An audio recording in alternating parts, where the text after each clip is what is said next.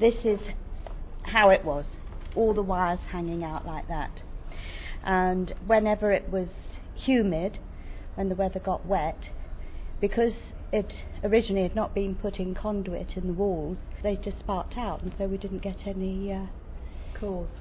No, it had just gone. What do you actually need? You need the whole Well, lot to come out? Yes, it'll have to come out. Um, we'll get a new box and a new key line system, and then that will serve the hotlines and um, the administrative lines as well. We've also asked for headsets with noise reduction microphones.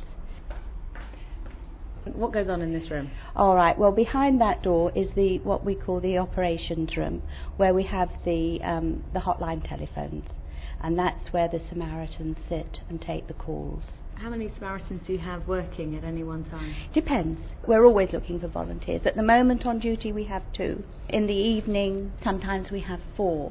English speaking, Cantonese speaking, both? Both. Our main core language of calls coming through are Cantonese. And so majority of our volunteers are bilingual in Cantonese and in English.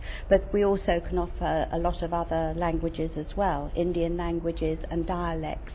And we do get calls from the mainland and from overseas. Maybe people who are maybe in New York feel that they have a stronger connection with Hong Kong and maybe they just call us, you know, because they would feel more comfortable talking to somebody from their home place.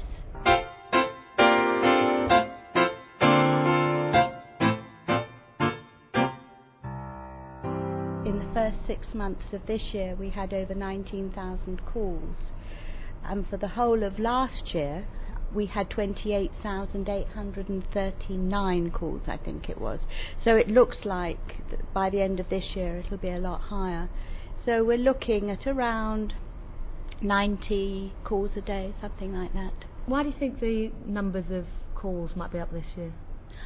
I, think that it's due to what everybody knows and is talking about, which is the economic crisis that is enveloping people. Fear of losing their jobs, fear of not being able to cope with what's coming at them. We do have suicidal callers. We also have people who are extremely anxious and worried. People who have lost somebody to suicide, so we talk to survivors of suicide. People who are lonely, people who don't get to talk to anybody else.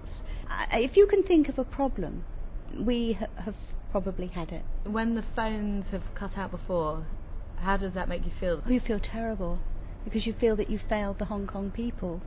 You feel that you have failed somebody. And that's a terrible feeling.